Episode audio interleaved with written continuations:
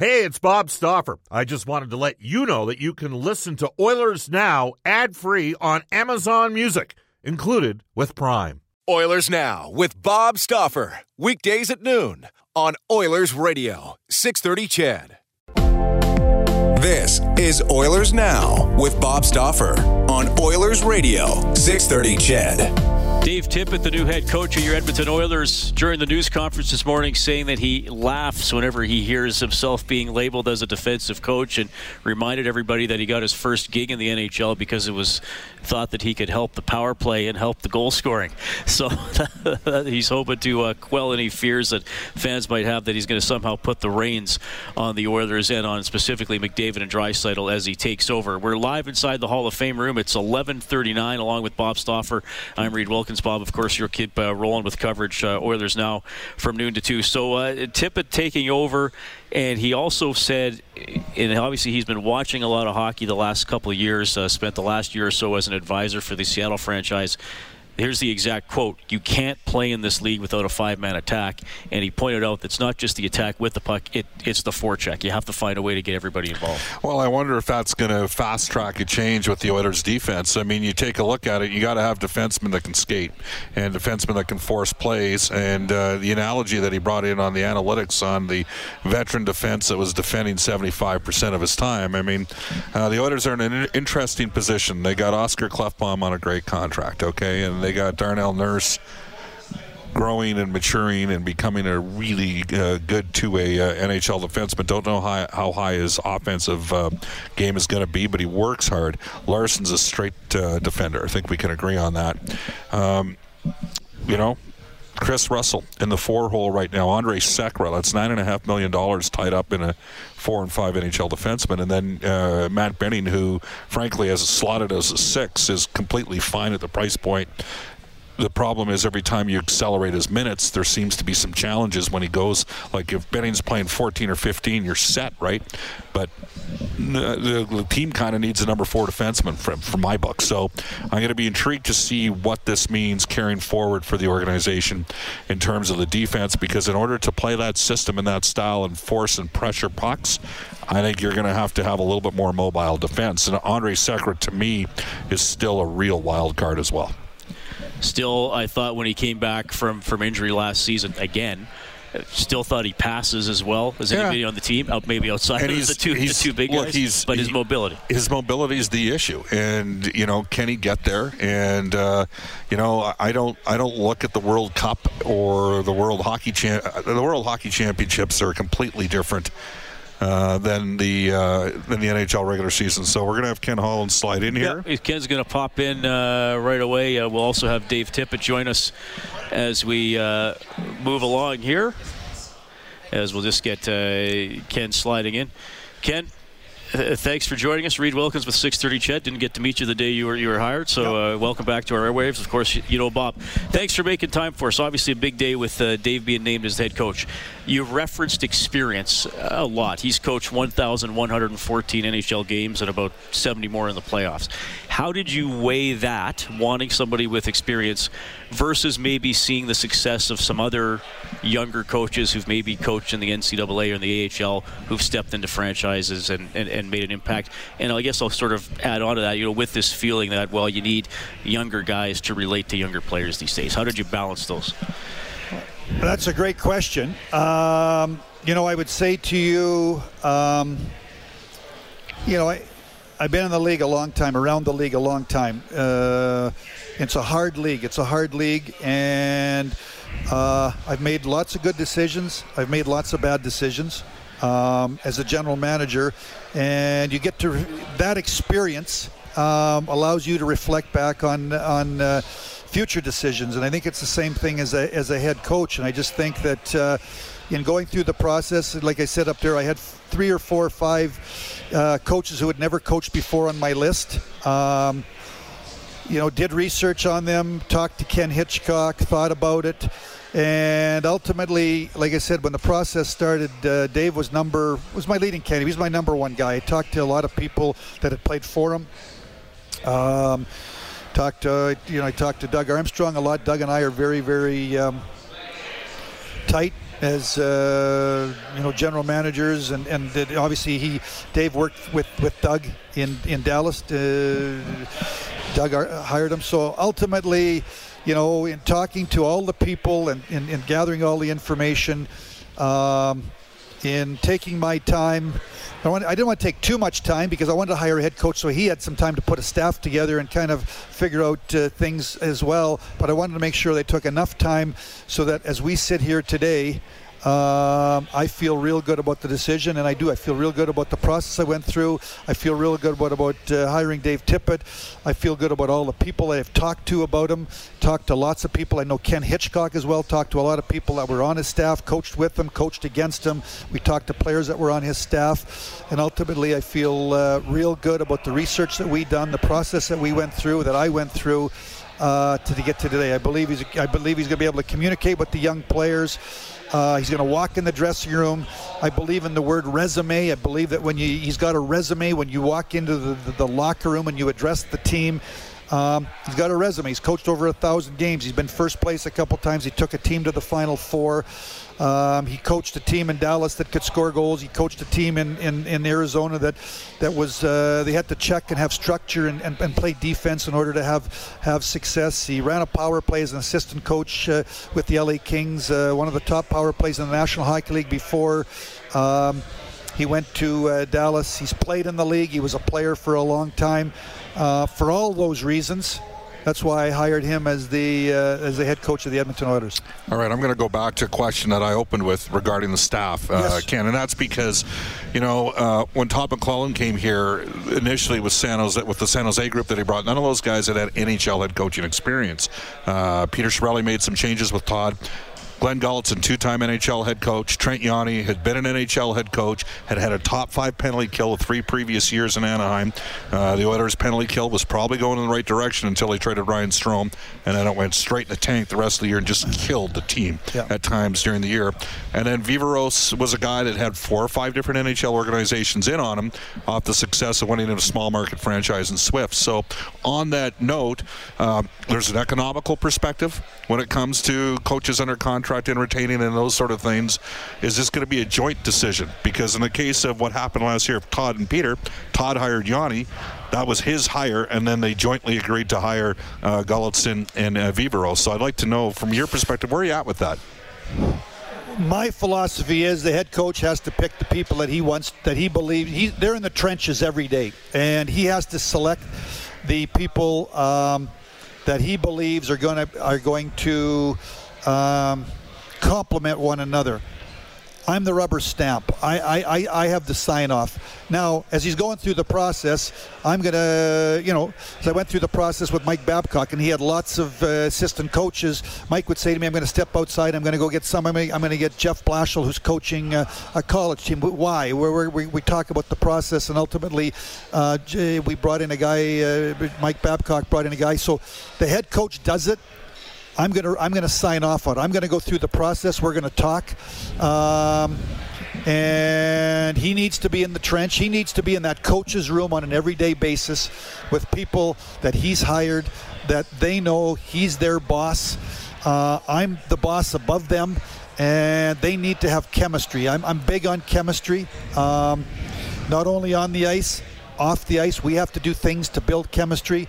So I'm going to work with Dave, but he, ultimately he's going to have the final decision putting his staff together.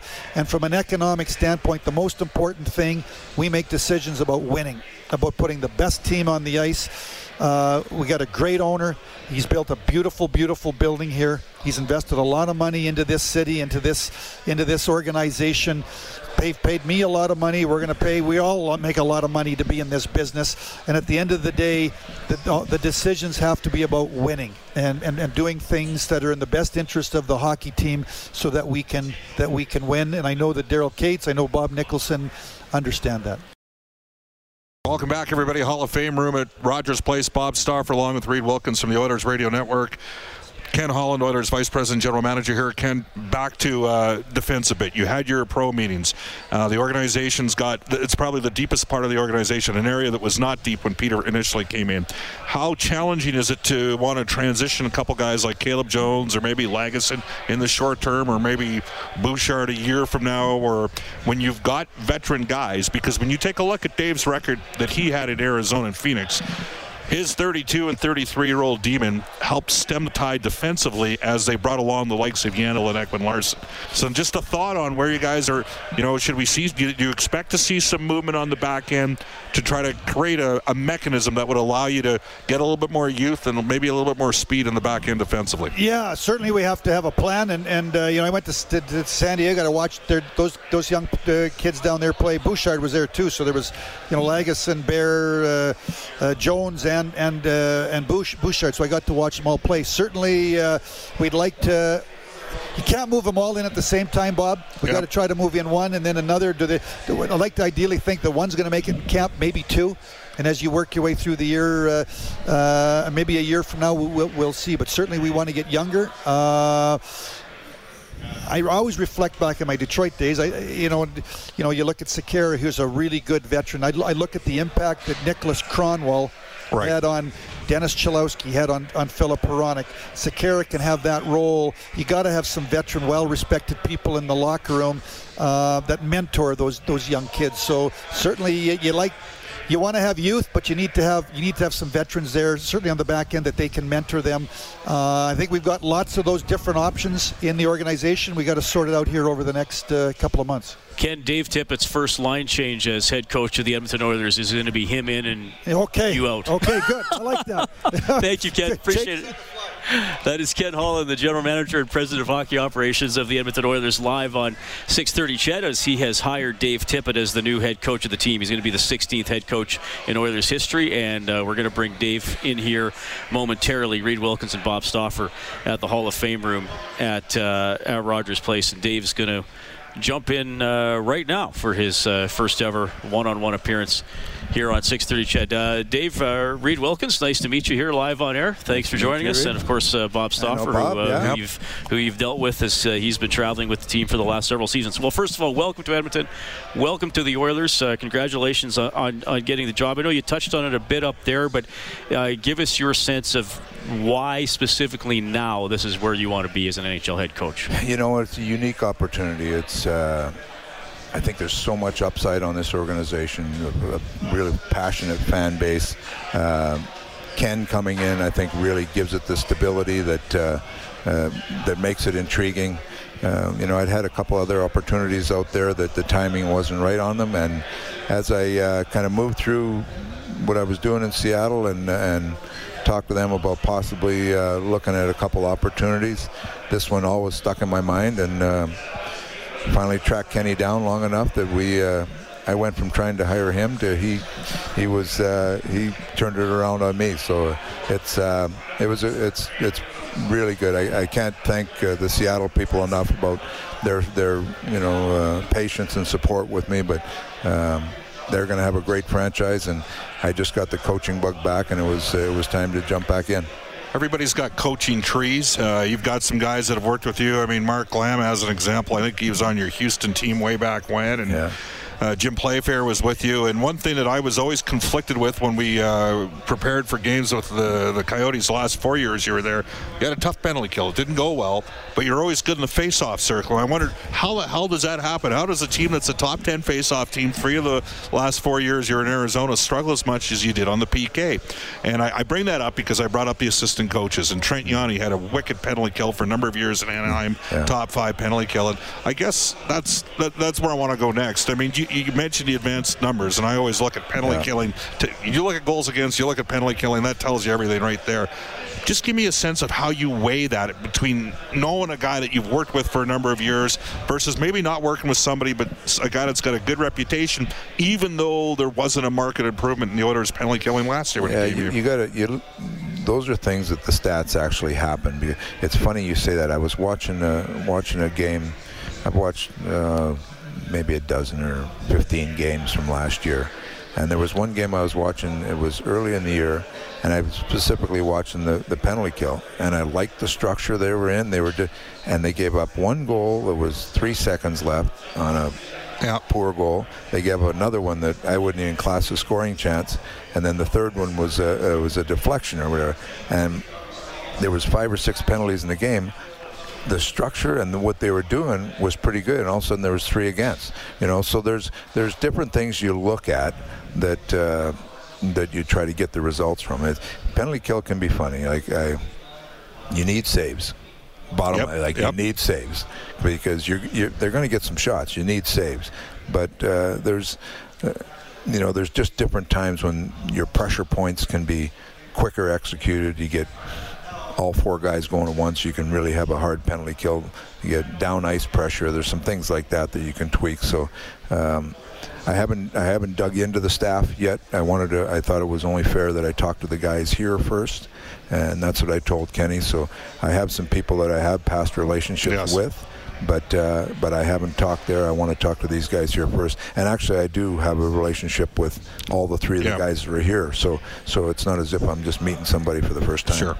Dave, there's a a lot of talk in the last few years about the NHL. It keeps getting faster. Tempo keeps getting faster. Look, some players can skate fast. You're going to have some guys on your roster. Some guys are really good at moving the puck.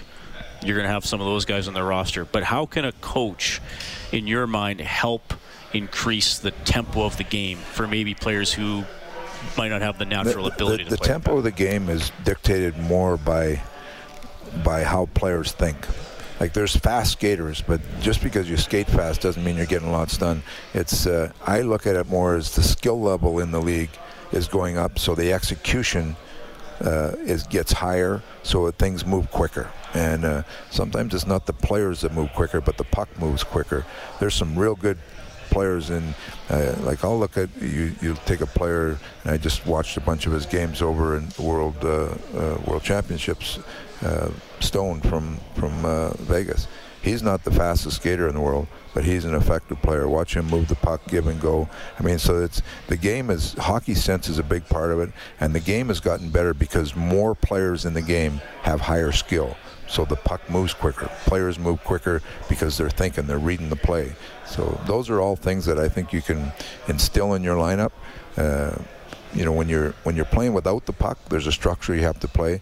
But then with the puck, you th- there's a lot of creativity that has to come into play. And the higher skilled players you have, the faster you see you can play. He played for Dave King on the 83-84 Olympic team, and we had Clare Drake here in Edmonton, and uh, that program has remained, you know, at that level.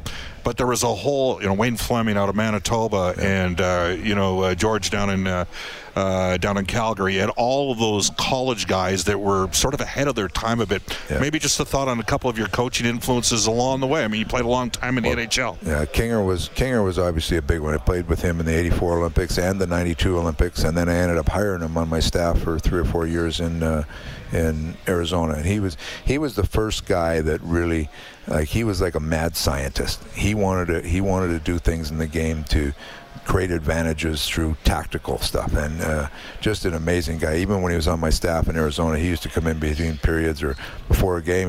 Why don't we try playing three defensemen tonight and two forwards? You know he was just all over the place and he challenged us. So he was he was a great influence. Smart smart hockey man. Um, you know some of the other guys Jack Evans was my first uh, Hard coach sure. and just uh, hardly talked to anybody but real good bench coach. Uh, Terry Simpson who I it was funny. Yeah.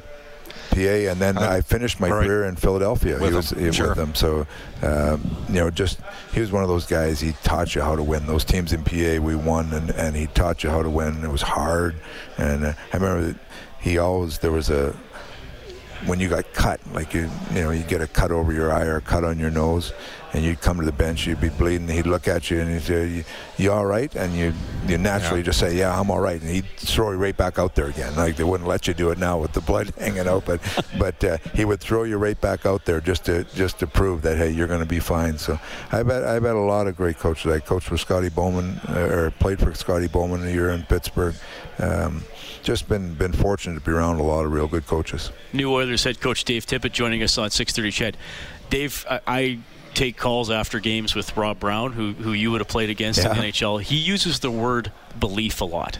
Yeah. And in Edmonton, it's obviously been tough for a long time, and uh, you know fans have had it tough.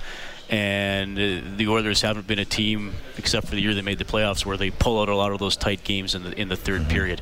What can you do to help the the belief? You know, not just in the locker room, but maybe how that extends to all Well, the people who love the team. That that belief is earned, you know, because you get those results by by having some wins, and not just I'm not just talking about wins games, like wins in when you defend well for the last two minutes of a of, a period or a game. You know, you win a close game, you earn those points. And I was talking about earlier, you earn the right to be a playoff team. You just don't automatically get to be a playoff team. But but the belief is built through your preparation, your uh, players' accountability.